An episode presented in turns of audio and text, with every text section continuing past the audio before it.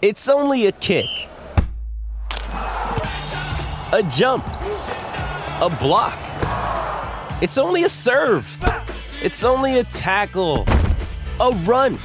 It's only for the fans. After all, it's only pressure. You got this. Adidas.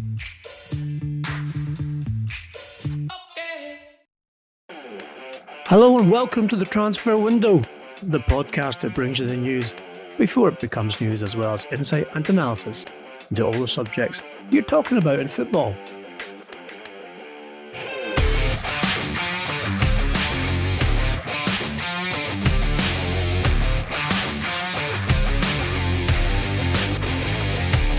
I'm Ian McGarry, and with me, as always, is Duncan Castles. It's your questions answered, and you have been tweeting us like a chirpy Christmas robin in the last couple of days uh, to, to, ask us all sorts of different um, things about your own club and other clubs. But of course, we will combine that with all the latest news as well. And remember, you get it exclusively here on the transfer window. Duncan, we're going to start with Tottenham um, a club uh, that you have already revealed on the pod recently are, are looking to recruit players in the January window. And considering that the expectation is that there will be probably a lot less business done, uh, mostly because of the economic climate due, due to COVID, um, and also because clubs are um, wary of spending in the window. But to be fair, Daniel Levy has never been scared to spend in the January window. He's got a, quite a good record of doing business. Um, now, we do have a question from our listener, Daniel Wickford, which I'll read out, and then I'll just give you a couple of uh, pointers on news that we have as well. Daniel has asked, Tottenham's January transfer window, will leave you alive for some incomings to help Tottenham and Jose's pursuit of, finally crossed fingers, I'm guessing as a Tottenham fan, winning something this year.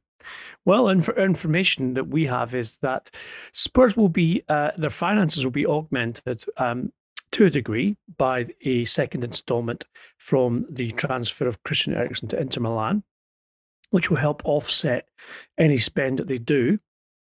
Duncan, you already, as I said, told us that there were positions where Jose Mourinho wanted to stre- strengthen. Uh, can you bring us up to date and give us any more insight on that? Yeah, there's two areas that Mourinho thinks that if Tottenham want to take this opportunity they have this season to to win a trophy, and you know if everything goes their way, they now are in a position where they have a chance to win the Premier League because other clubs are struggling because they've had a good start. They're at top at present. Obviously, this week's game against Liverpool is going to be an important one in terms of retaining the momentum of the of the decent unbeaten run they're on at the moment. But Mourinho's trying to make a case to Daniel Levy as we are in a good position here.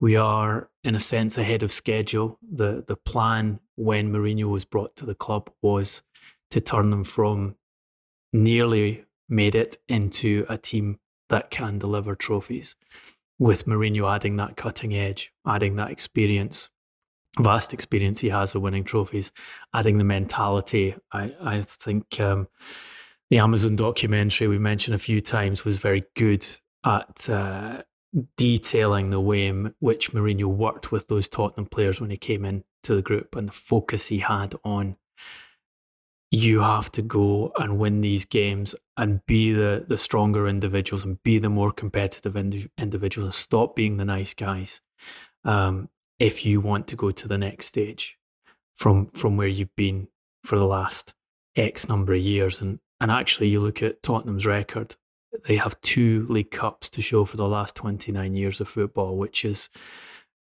appalling considering the the quality of players they've had um, during that period and, and the quality of football they played during that period.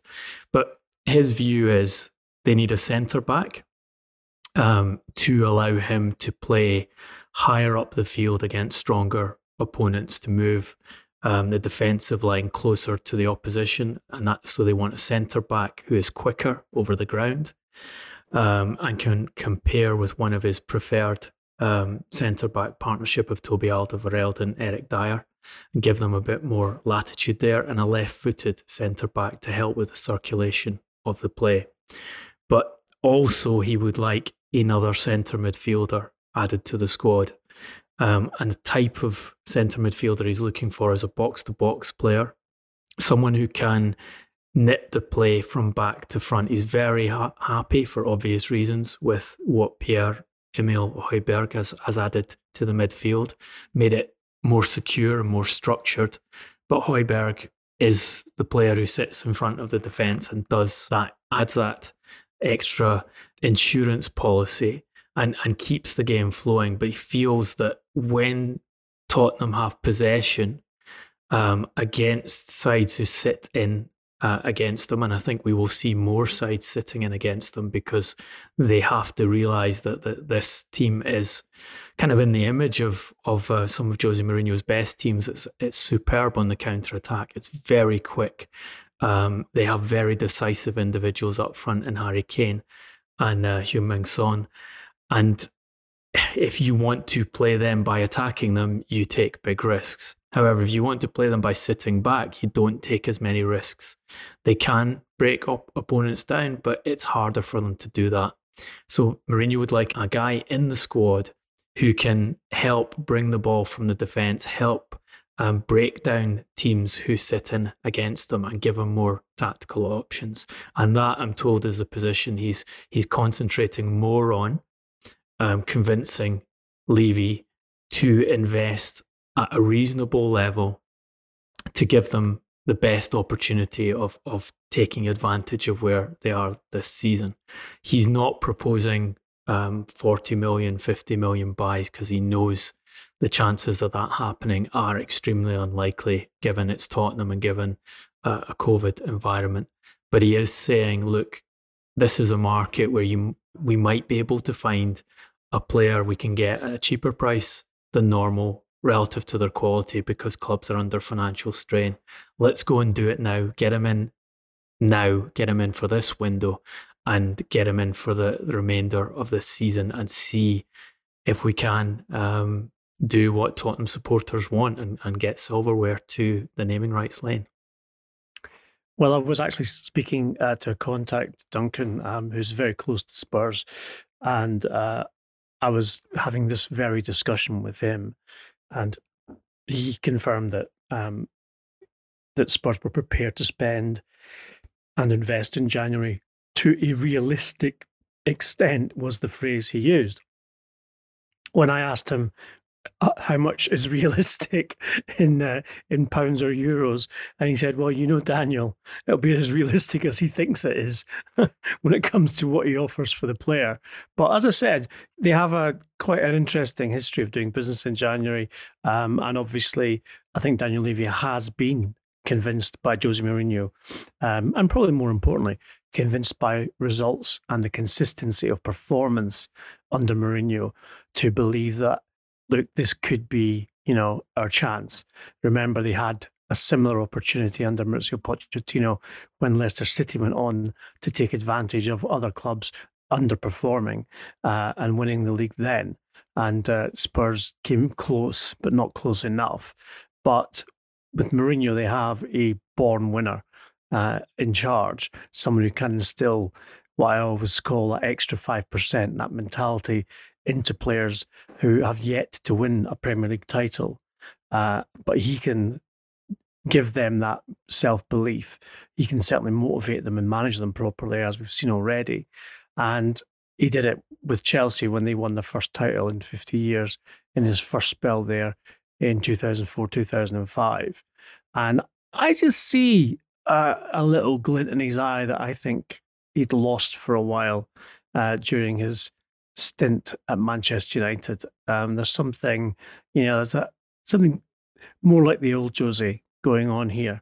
Um, but another quick question from one of our listeners, Duncan, on Spurs before we move on, and that's from Just Sunny, who's at Jazunny. And he says, At what point does style of play at Spurs stop being the narrative and everyone starts to appreciate what it is they're actually doing? Why is it not questioned with other managers and teams? Just asking. Look, I think it's a, it's that's a fair question to ask, and I think it is the case that there is a a kind of hackneyed storyline about Mourinho that um, he parks the bus um, whenever he has the opportunity to do so. Sometimes when he doesn't even have the opportunity to do so, and they don't play, his teams don't play exciting football. Um, and that has been a criticism for a long time. It's been a very um, much repeated argument, which I think actually stems at first from his period at Real Madrid, ironically, because the Real Madrid team that he won the Spanish title with and stopped that run of Pep Guardiola's Barcelona actually set um, a, a, set of all-time attacking records in the Spanish league. Yet the perception is, and you see people writing about it and talking about it, is that all they did, all that team was, were destroyers.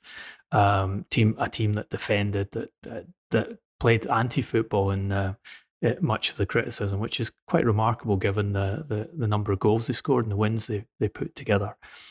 I think the recent run of games has also had an impact on this because we've watched them play Manchester City, Chelsea, and Arsenal.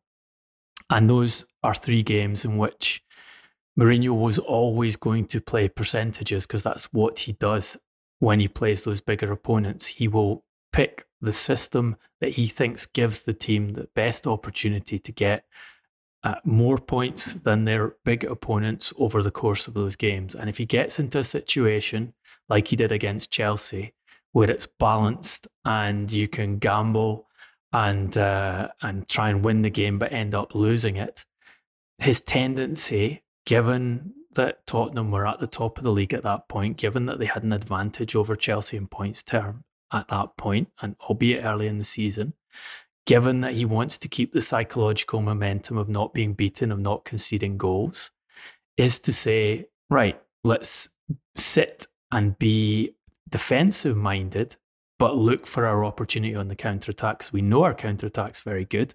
Um, I think uh, some statistics came out this week that uh, Harry Kane has had more um, involvement in goals, so assists and goals, than any other Premier League player in the time that Mourinho's been manager. And obviously, Kane is not the only one who's performing for him. Son has been exceptional during that period, and you've got to add in Kane was injured for a for a big chunk of that time as well.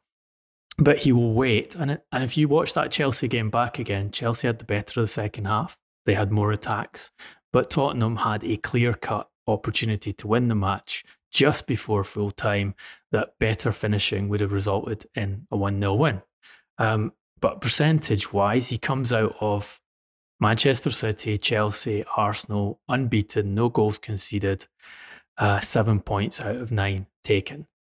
Now, a neutral isn't going to enjoy all of those games, and they're not going to necessarily enjoy when Tottenham score early in a match against Arsenal. And and sit back and let Arsenal come to them because Tottenham defend well and Arsenal don't have good chances. And as a neutral, it, it's not as enjoyable a watch as as it could be.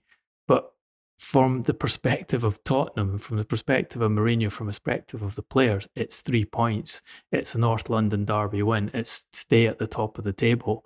Um, as he responded in, in one of the press conferences after that game, because of because of the sort of build up of the style of play isn't good and he won't win the league um, playing that style of football. He said, if you don't like it, don't watch it, which you know, it might not go down well with a, a, lot of people in football these days because it's an entertainment business. But from Mourinho's perspective, he was brought into the club not to play pretty football. They'd been playing pretty football for a long time. His mandate was to come in and turn them into winners. And he's using the tools he has, he's using his assessment of the best way to set up that squad to achieve that. And I, and I think listeners' question is relevant there because that really I guess it depends on your perspective of football. If you if you treat it as an entertainment business, if you watch it and you just want to look for um, lots of attacking play and lots of goals and lots of mistakes and, and spills, then you're not going to like the way Mourinho plays. Uh, in those particular moments, you might enjoy quite a lot of the way they play in other games, um, and when they score early and and and some of the, the the football they produce to score goals but you probably won't enjoy those big games. But if you're a professional and you respect um, winning football, achieving the job a manager is supposed to do, you can see that he's taken resources which aren't at the same level as Manchester City and, and Liverpool's. And taking a group of players who haven't won and he's moving them in the right direction. Um, so his job as a manager and and it, and what he's being asked to do by Daniel Levy is to do that. It's not it's not to um, entertain um, Graham Souness or um, Roy Keane or whoever happens, Tim Sherwood, whoever happens to be in the, the commentary box that day. Going in the wrong direction, Duncan, are uh, Spurs' North London rivals, Arsenal. Defeat uh, against Burnley last weekend saw them uh, create a very unwanted statistic, which is they have now made their worst start uh, in the top flight for over 60 years under Mikel Arteta. We've got a question here uh, from Isai Miles, who says, Does the Arsenal board have a plan with what's going on now? Now, before I ask you to answer, do they have a plan, Rod Duncan? Uh, I'd just like to remind our listeners, because we pride ourselves on bringing you the news, as you know, before anyone else does. And of course, a couple of weeks ago, we were the podcast who revealed that Edu is backing Arteta to the hilt and indeed is trying to persuade Stan Kroenke and the other directors at the club to invest in the January window.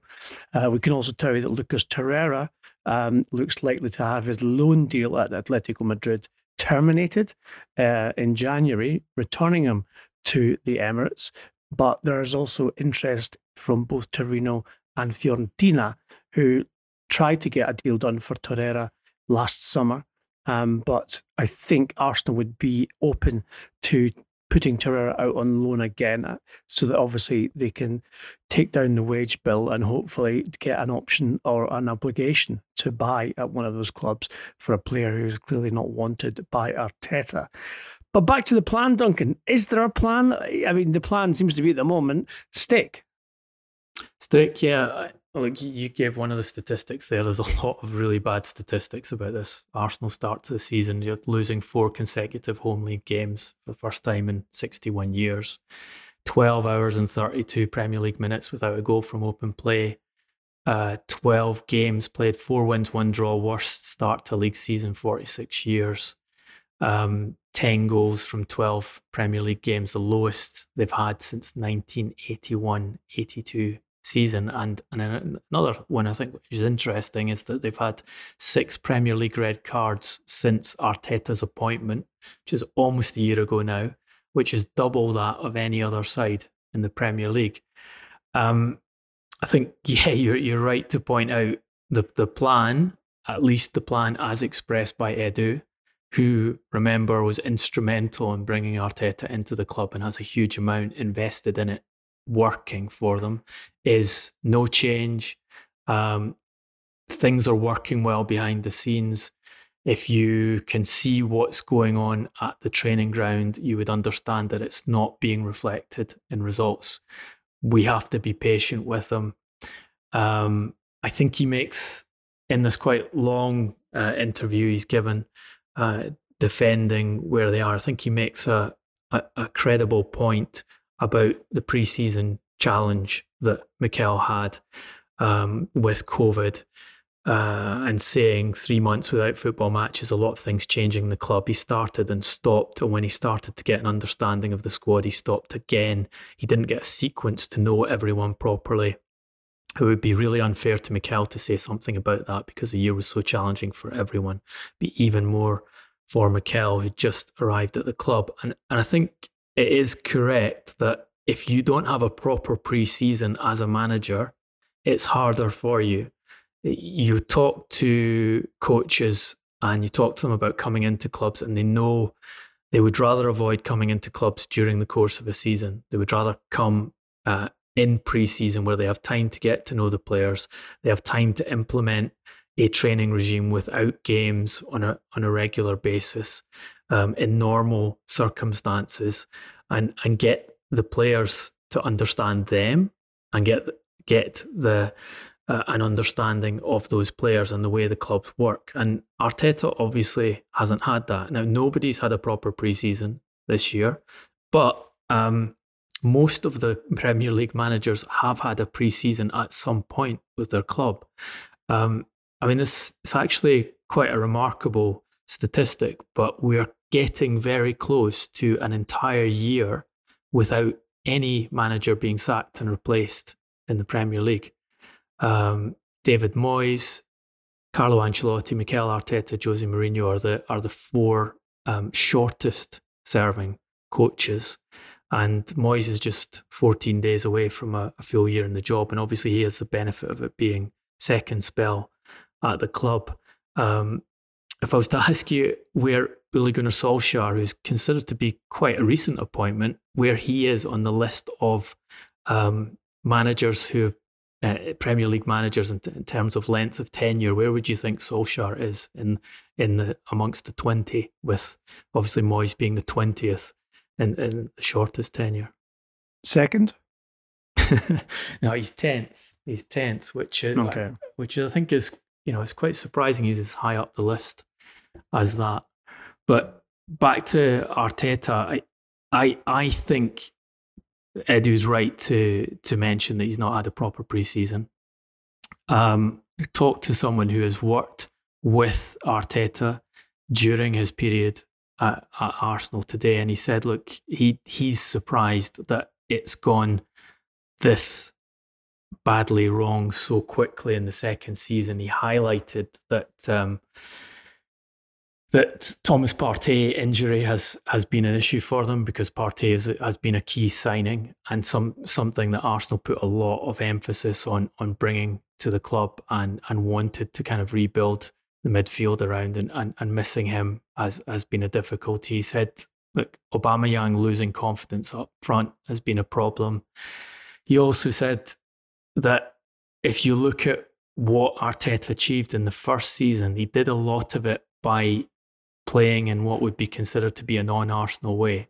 So winning the FA Cup, um, getting results against, against Manchester City, Chelsea, um, and other top teams, they did it by playing tight, um, disciplined, defensive football and playing on the, the counter attack. And he, he said, look, he, he, he's done a good job of building a defensive structure there and getting them more organized.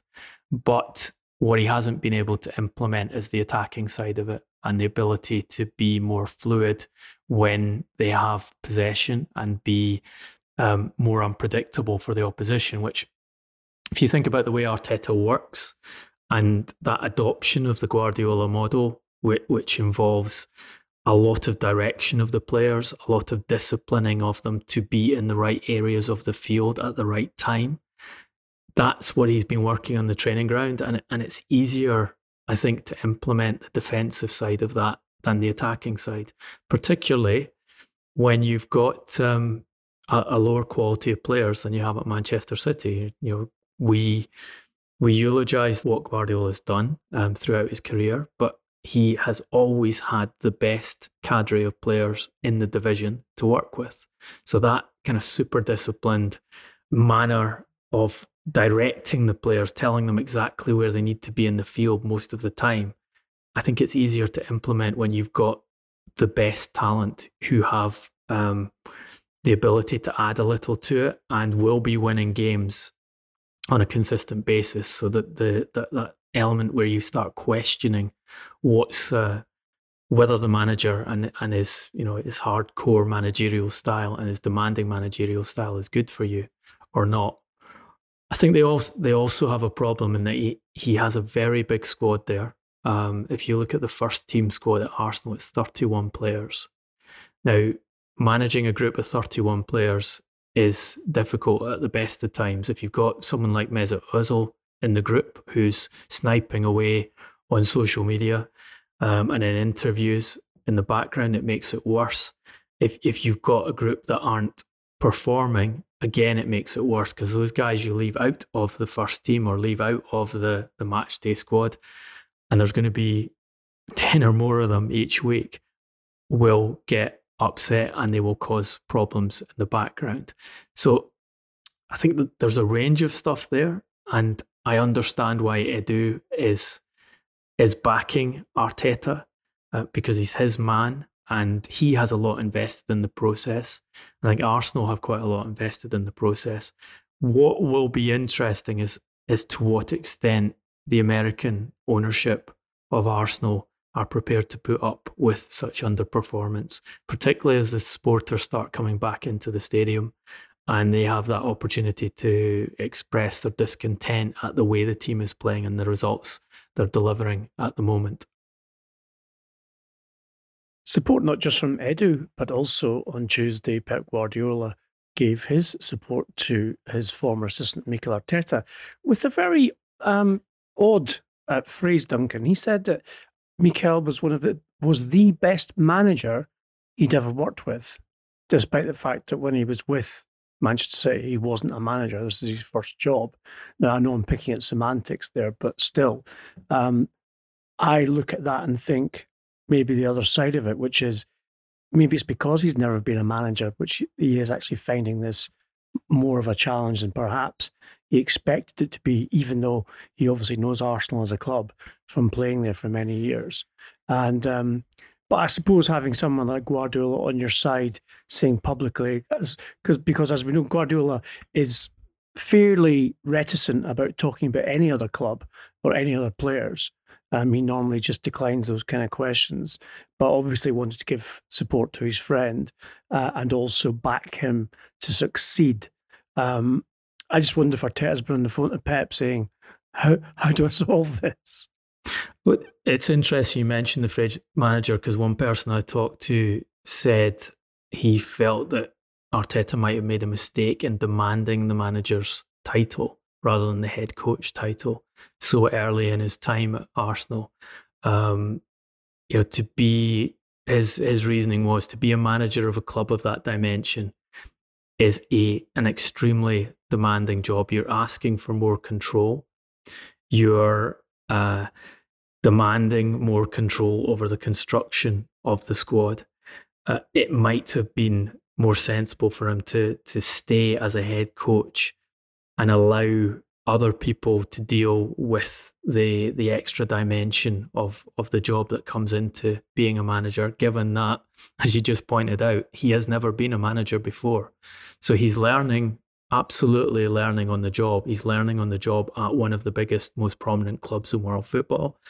And he's learning on the job at uh, one of the biggest, most prominent clubs in world football, who everyone knew had substantial problems when they came in. And he hasn't had the experience of dealing with that. He doesn't even have that a huge amount of experience of being an assistant coach. His period as an assistant coach isn't a particularly long one. And it's spent at um, the club was probably the easiest setup, the most supportive setup you can possibly have in football.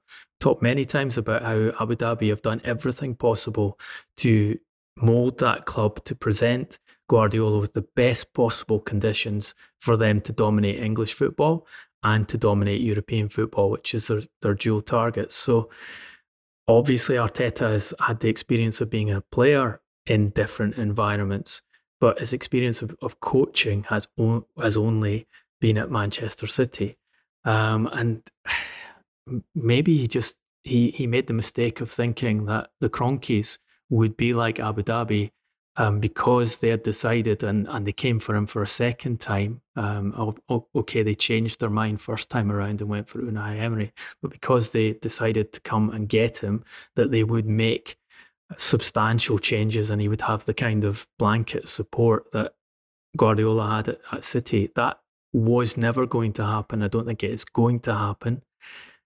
It's a much harder job than Manchester City. And um, I think the inexperience is, is coming into play. But he does have this COVID protection because, as, as I pointed out, nobody is sacking Premier League managers at the moment. I just was talking to one um, coach earlier today, and he said uh, COVID has been the vaccination for coaches. It's uh, it's it's kept them secure from the sack because because clubs uh, have decided to, that they don't want to uh, engage in the cost of of dismissing coaches at present, and uh, and they've stuck with them for for far longer period than we've ever seen in in uh, I think in the, the entire history of the Premier League. I think that would be right to say.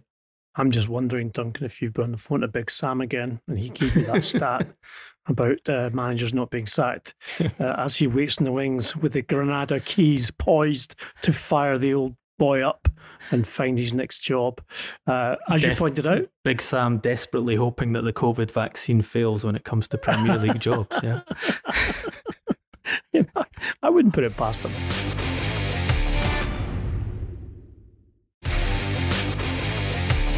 Well, as you pointed out, Duncan, no sackings in the Premier League, but definitely in the Bundesliga, as I'm sure many of our listeners uh, know. Uh, and because Borussia Dortmund sacked Lucien Favre last weekend after a 5 1 defeat. Um, Trevi Seven, Trevor, uh, a regular on the Transfer Window podcast uh, Twitter feed, has said Dortmund sacked their manager. I noticed they're fifth in the league, six points behind the leaders. Manchester United see no crisis in there, being eighth in the league, five points behind the leaders. Dumped out of the Champions League as well. Would you say Dortmund have bigger ambitions than United? Look, he, he makes a he makes a fair point there in terms of uh, where they are relative to each other. Um, they're Dortmund are five points behind second place Bayern, which you would think is actually the benchmark of, of what they have to attain if they're if they're going to win the Bundesliga. Um, 19 points from 11 games. Manchester United 20 points from 11 d- games. Um, it was a 5 1 defeat that saw Favre lose his job. Solskjaer's already suffered a 6 1 defeat this season. Uh, Dortmund goal difference of plus 8. Manchester United's plus 2. Um, and I think more importantly, Manchester United out of the Champions League group after two um, amateur decisions from Solskjaer. So basically out because of Ole Gunnar Solskjaer. Whereas Dortmund won their Champions League group and, and won it quite comfortably. Favre's had a bit longer in the job. Um, he's had 30 months as compared to, to Solskjaer's 24 months. Um, but he has, during that period, recorded the highest points average of all Dortmund coaches, um, 2.09 uh, over the, the course of his time. And, and Solskjaer's obviously a long way behind that. There's certainly a contrast there. I mean, it, it, it is obviously unfair to do to say Dortmund have sacked their coach. Why aren't Manchester United sacking their coach when they're getting similar or worse results? That you have to add in the context always, um, and the context that, that the players were unhappy with um, Favre's management. Uh, I think is relevant here. They felt um, that the way they played had to change. Um, interestingly, the complaints are about Dortmund's inability to break down opponents when they had possession of the ball. Like Manchester United, what they're really good at is counter attacking. Um, and that's where they're getting their better results. But when other teams sat in against them, they would they would have great difficulties building the play to to beat lesser opponents. Um, so so the context there you have to to separate out. But certainly, um, Dortmund's ambition is to win the league uh, and and to go far in the, the Champions League. They have a, a different context in that the, they are a club that buys um, to sell. Uh, Manchester United are certainly not that. But um, you have Manchester United who, who have a manager who came into the season saying that third place would be a, a good outcome. Um, you have a, a, history from the the owners that Champions League qualification is the, the critical factor. It's when managers fail to qualify for the Champions League or look like they're going to fail to qualify for the Champions League that they get the sack. Um, so there, there's definitely a contrast there, and you know I think there's an element of uh, of truth in what Trevi says that uh, Dortmund seem to have more ambition at present uh, in how they set up their club than Manchester United do. Is there a big ambition big enough that they would approach Mauricio Pochettino to take over? You'd have to say it'd be. I hadn't thought about that. But you have to say it would be an opportunity for them at present. As we've mentioned in the podcast before, Pochettino was keen to get back in work, and he didn't expect to have to wait this long to get back in work. And it's a big club, Duncan, and a very good league as well. Yeah, um, I don't think Pochettino speaks German. I don't know if you you know about that. So um, that would be a handicap for him. But yeah, all things being equal, you would think if you were Dortmund, it would be worth a phone call and a discussion with Pochettino to just see if you can tempt him and say, right, look, are you not tired of waiting for Manchester United or Real Madrid or Paris Saint Germain to actually come and hire you? Here's a job. Here's a very talented group of players. Here is a mandate. We need to be able to uh, attack in a different way and build the play in a different way. We think you're very good at it. We know you think you're very good at it do you fancy it? You could, you know, you can chance your arm and get him in the same way that um, Tottenham managed to get Mourinho when he was lined up to take over from Zidane um, and was being advised to to to take over from Zidane and and and Mourinho was tired of waiting for a job and liked the idea of Tottenham and was convinced to take it. Um, sometimes you just got to strike when the opportunity is available to you as a football club just a shame for our friend Big Sam that COVID quarantine rules mean that he won't be able to get the Grad across the channel uh, in order to get the interview at Dortmund. Um, one other candidate, uh, it struck me, Duncan, was one of the um, coaches who, for a while, was a favourite for the Bayern Munich job before Hansi Flick got it full time, and that's Ajax coach Erik Ten Hag. I just wonder if he might be tempted uh, by the idea of going to Dortmund again uh, because of the size of club, similar philosophy to Ajax. Uh, he does speak German, as far as I'm aware, as well, so that would be an advantage. Well, I think Dortmund's position is they're going to stick with the assistants till the end of the season before making a decision, a final decision on that. So, obviously, that those kind of um, temporary appointments are always flexible if results continue to go the the wrong way.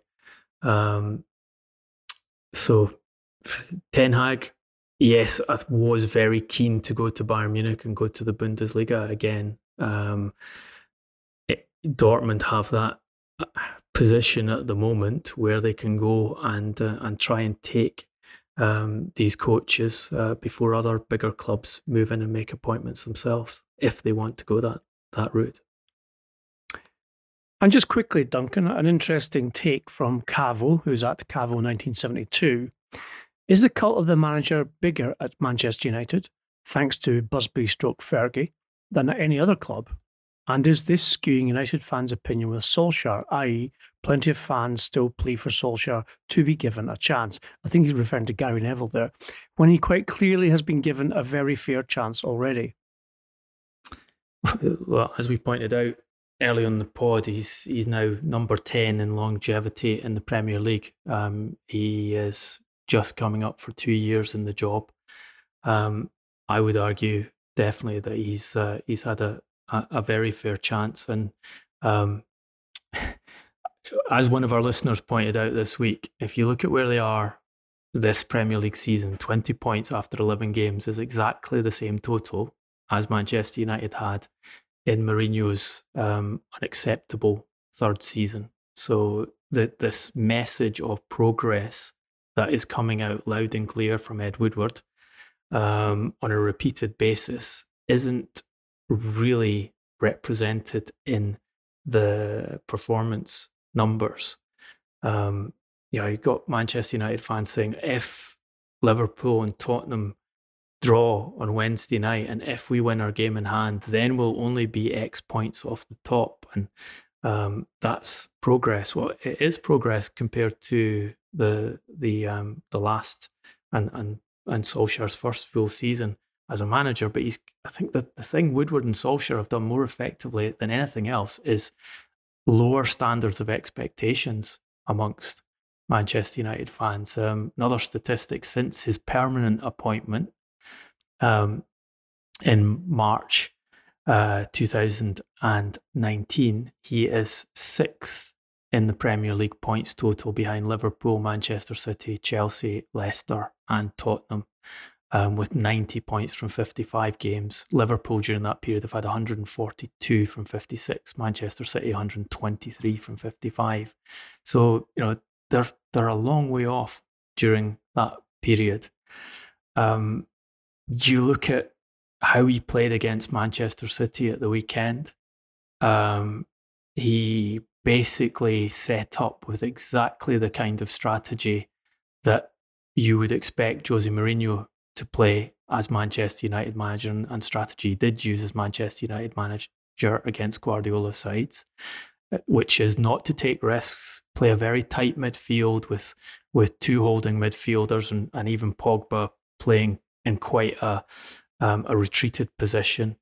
Um, look for goals at counter on counter attacks, but particularly in set pieces, which they actually did very well. I think they were unlucky not to score at set pieces. Um, Victor Lindelof, in particular, had really good movement from set pieces, and Luke Shaw's delivery from from corner kicks was was excellent. Um, but basically, sit in, look for the nil nil, and and try and get a goal in the break was the way he played. Um, Mourinho was killed for playing that kind of style at Manchester United because it was considered to be unacceptable.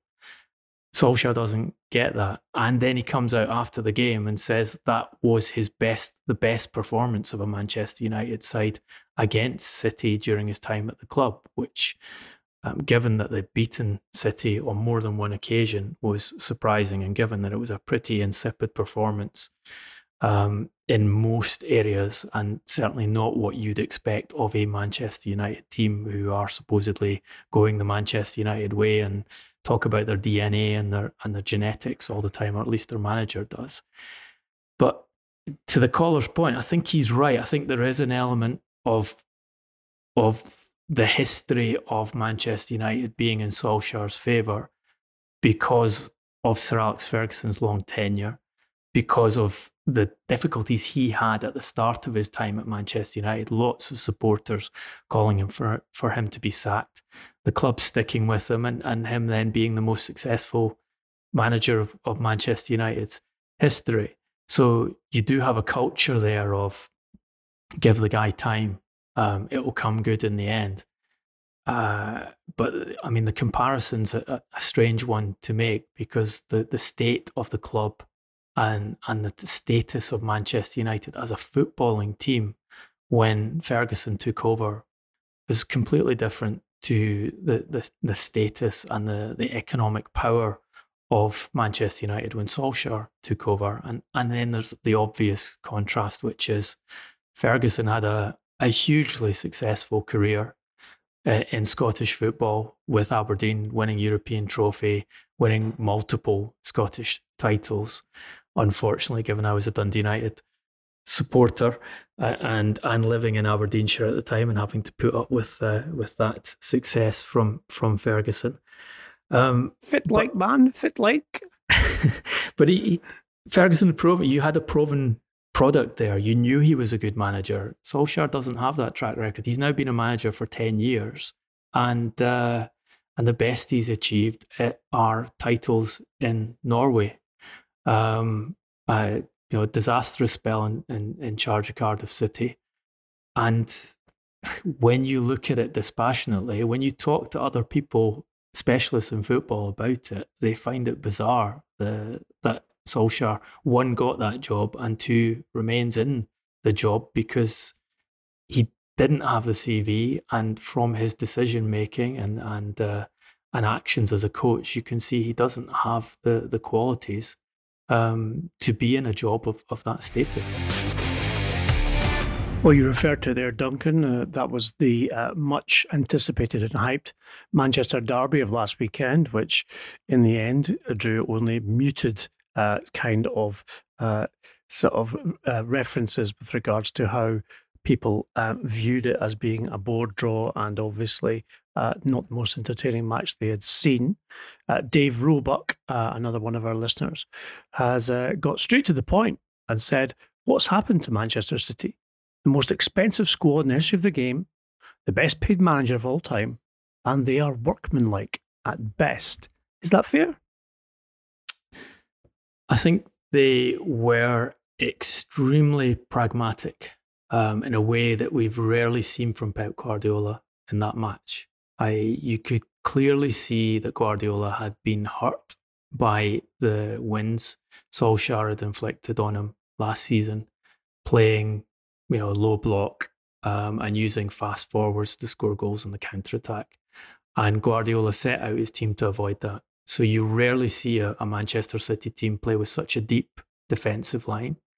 Um, with two holding midfielders, two destroyers in front of them.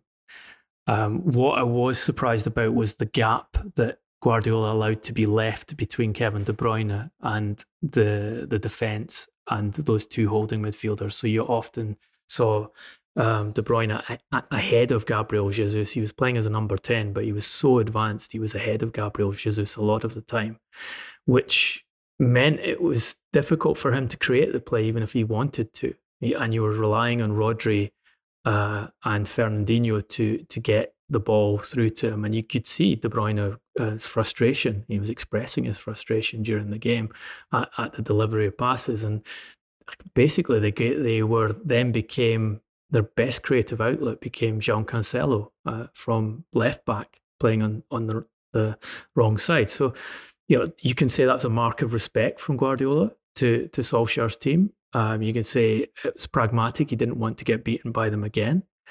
Um, I think there's also an element of missing personnel. Um, Sergio Aguero not being available is damaging for them because they are not converting as many of the chances as they create. And although you can be critical of the way Guardiola played that match, over the course of the game, given the number of chances they did create, even though they weren't a fluent side, they did make enough to win it. So if his players had been more efficient in front of goal and they missed some good chances, they would have come out of that match with a win. So I, I think he picked a, a reasonable, if cautious strategy. It might be a good sign for Manchester City in the Champions League that he's prepared to be pragmatic in that way. But they do, they are missing a creativity um, that they've had previously. Uh, and I think part of it also will be the defensive issues they'd had coming into the season. Those he has managed to sort out. I think that was a sixth straight clean sheet, but they're not where they were previously. There's a good deal of evolution and uh, additions of uh, of style and attacking play that will have to be added to that if they're going to if they're going to be realistic contenders for this year's Premier League. It's an obvious thing to say, Duncan, but um, sometimes the things that are obvious are, are that for a reason, and that's um, in the past when City were struggling, when they needed a game breaker, when they needed a goal, uh, when they needed to unlock a defence or pick a pass, possession was always deferred to David Silva, of course, left at the end of last season. And speaking to a couple of people close to the City dressing room, um, some of the players are talking amongst themselves and saying, you know, we just haven't replaced him. You know, Ferran Torres is a, is a very uh, interesting, exciting talent, um, but he's he's a replacement um, more, uh, f- uh, not for David Silva, that's for sure. Um, and I think when you when things aren't going what the way you want them to, or the way you believe or they should be going, or the way you uh, you expect them to. Um, footballers, in my experience, tend to not look in the mirror and instead look to other reasons as to why things uh, are not as good as they should be because they, they're not very good at taking responsibility for themselves. There are some who will do that, and mostly they are the natural leaders in any team. But there's many more who will simply point the finger at circumstances, other players, team selections, tactics, manager, etc., etc. And I think with Manchester City, there's definitely a feel about there being a, I don't know, they're, they're not as fluent. There's almost a disconnect between the middle and final third. Uh, and obviously, Sergio Aguero being stop start season with injuries, uh, Gabriel Jesus, again, very talented player, but nowhere near the goal conversion rate that Aguero has. And so, again, another reason why uh, players will look at each other and themselves and are in, at the team's selections, etc., and think, yeah, we're not going to win this one. So Pep being pragmatic, especially in the situation they find themselves where they are underperforming and they can't afford to lose a derby. Remember, they lost on three occasions last season. Um, they don't want to be losing that game simply. And I think Guardiola has been quite, I think, cunning and clever to realise uh, that a defeat United could possibly more, be more damaging to their season, uh, given that we're coming into that part of uh, the campaign where the fixture congestion is fairly serious. Uh, and traditionally, when you come out the other side of this particular part of the season, and by that I mean after the FA Cup third round and then into the middle of January, the table tends to have settled down and you get an idea of who the genuine contenders for the title are. And I think Guardiola, from what I'm told, has been quite dismayed by how poor his team have been in certain matches. Um, and so playing it safe was probably the right idea. Look, they clearly missed Leroy Sané.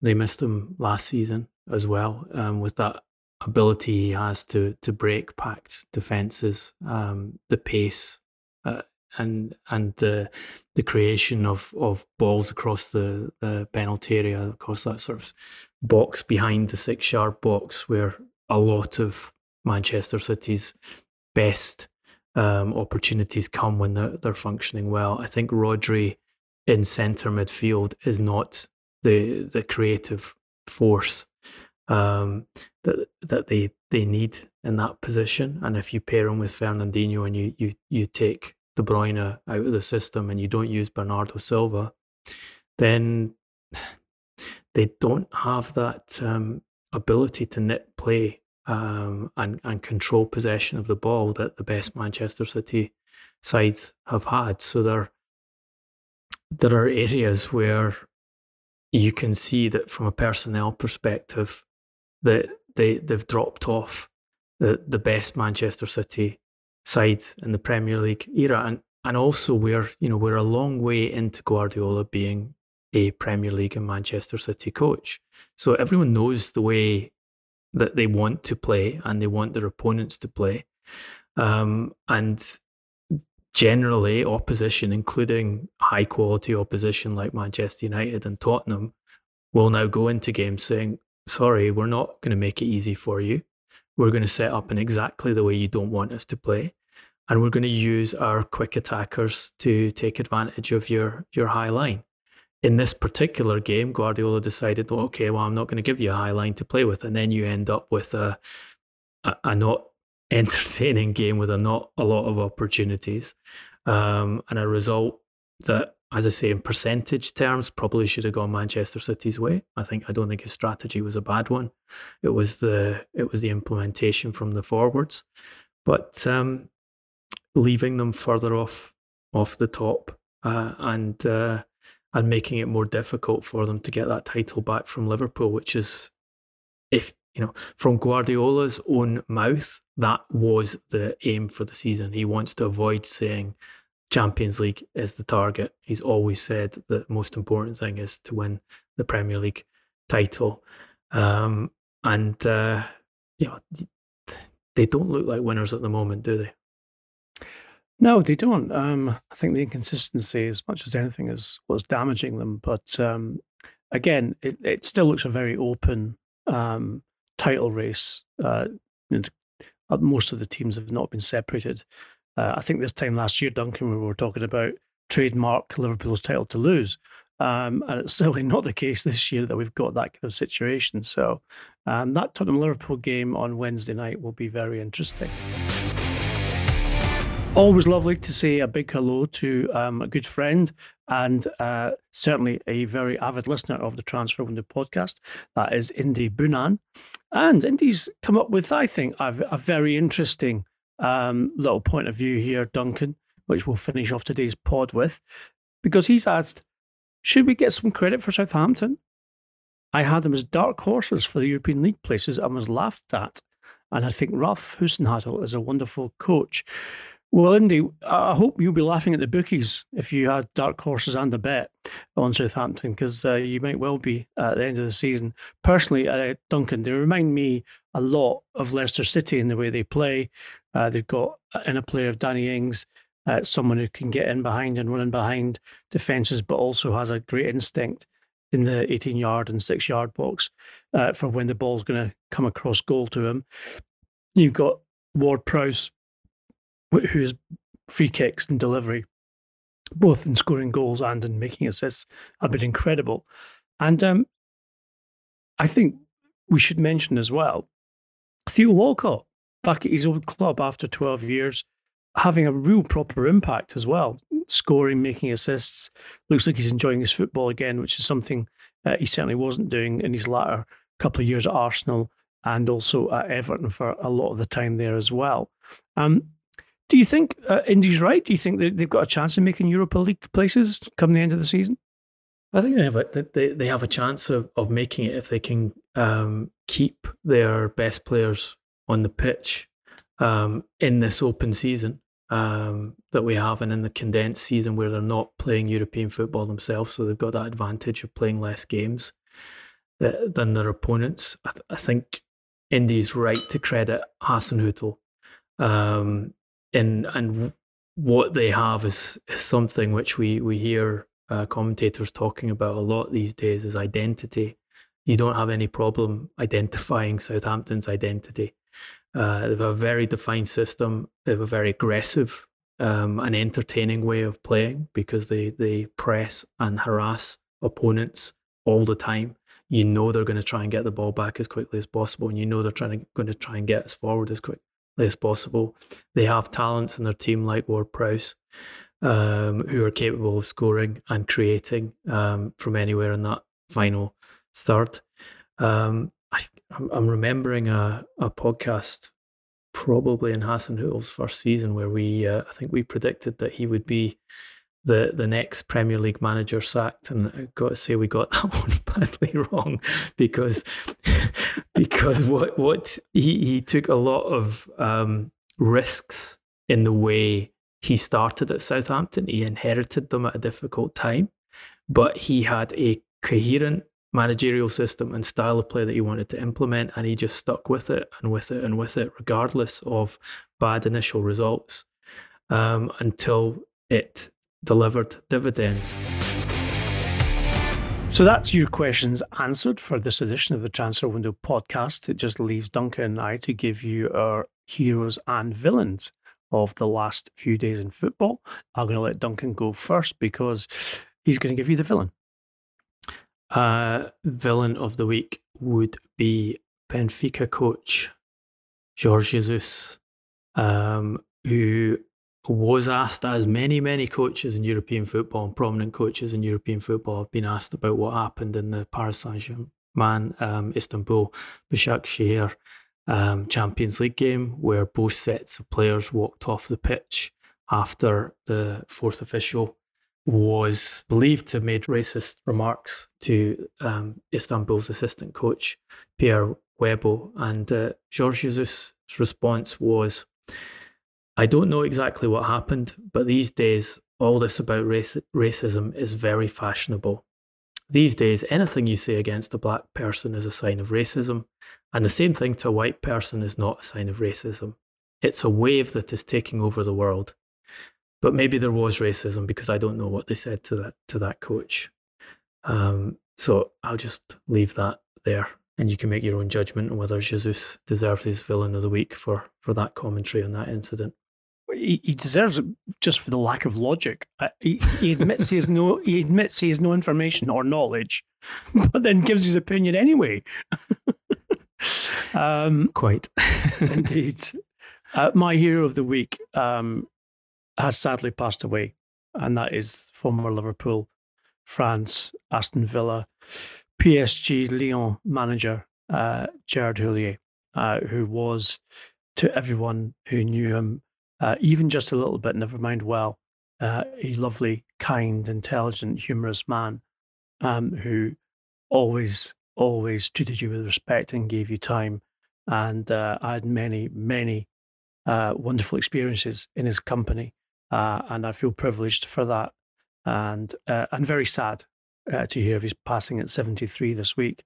Um, one example of our meetings uh, was at Hampden Park prior to the 2002 Champions League final between Real Madrid and Bayer Leverkusen.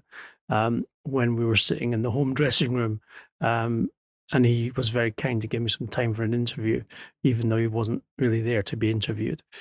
And uh, during that time, he said to me that um, Danny Murphy, who was a player of his at Liverpool, obviously, uh, could well be England's Michel Platini.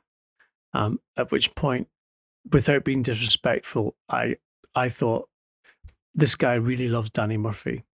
If he's going to make that comment about him, because I don't think anyone else will look at Danny Murphy and think that he could be England's Michel Platini. Um, but I've since heard Danny Murphy talk in uh, such loving uh, tones about Gerard uh, that I can understand um, that there was also a very strong bond between the two men. But as I said, such was Gerard's generosity. Um, he made lots of people feel like that, uh, and you know it was always the most courteous and, as I said, um, charming and humorous as well. So, um, adieu, Gerard, and um, rest in peace.